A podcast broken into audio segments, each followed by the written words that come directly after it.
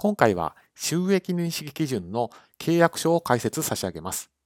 当動画の解説者の内田正孝は、週刊経営財務で収益認識の連載を、中央経済社で会計書籍の執筆を、税務研究会で収益認識法人税、消費税のセミナー講師を務めさせていただいていますので、当動画をご覧いただくと、収益認識基準の契約書が理解できるようになります。まず、項目別の検討です。こちらは収益認識会計基準の19項に沿った項目となっています。まず一つ目、契約の承認です。こちらについては、契約書だったら、こう打つといった形で、両者が合意していることがわかりますし、まあ、注文書、注文受書、見積書であれば、まあ、相互を照らし合わせることで、まあ、契約が承認されていると、義務を理解しているといったことが把握可能な場合もあります。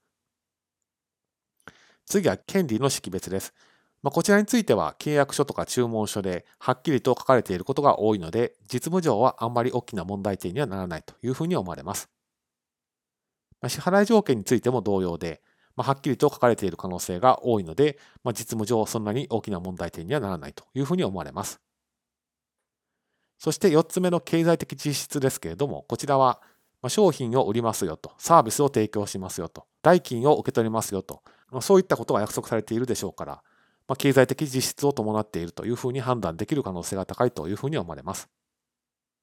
で最後の回収可能性ですけども、こちらは契約書の内容からは分かりませんので、まあ、受注の承認手続きでどのような情報、例えば、まあ、信用調査であったり、決算書の分析であったりとか、そういったことを取るとか言ったことを、まあ、業務プロセス的に検討する必要があるというふうに思われます。次に解除についてです。まず会計基準で求められているのは、商品とかサービスを提供する前の段階で保証することなく契約を解除することが可能なのかどうかを検討すると。まあ、そういうことを求めています。でこの点については契約書ではっきりと書かれていない文言がない可能性も考えられます。まあ、その場合どういうふうに対応するかですけども契約書を巻き直すといった方法も一つでしょうし、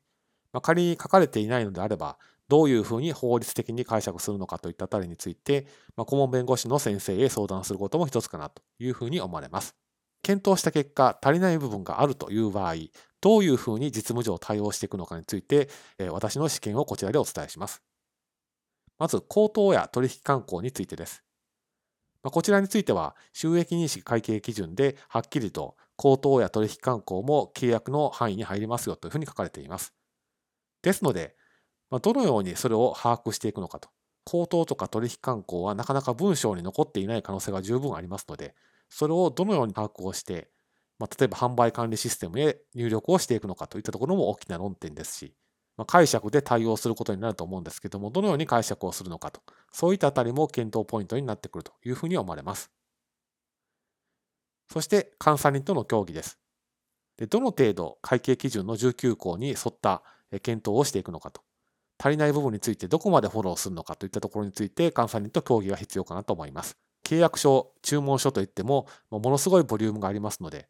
それをどこまでフォローしていくのかっていう、その実務上の重要性の観点も必要かなと思われますので、その点も監査人との協議をしていくことになるというふうに思われます。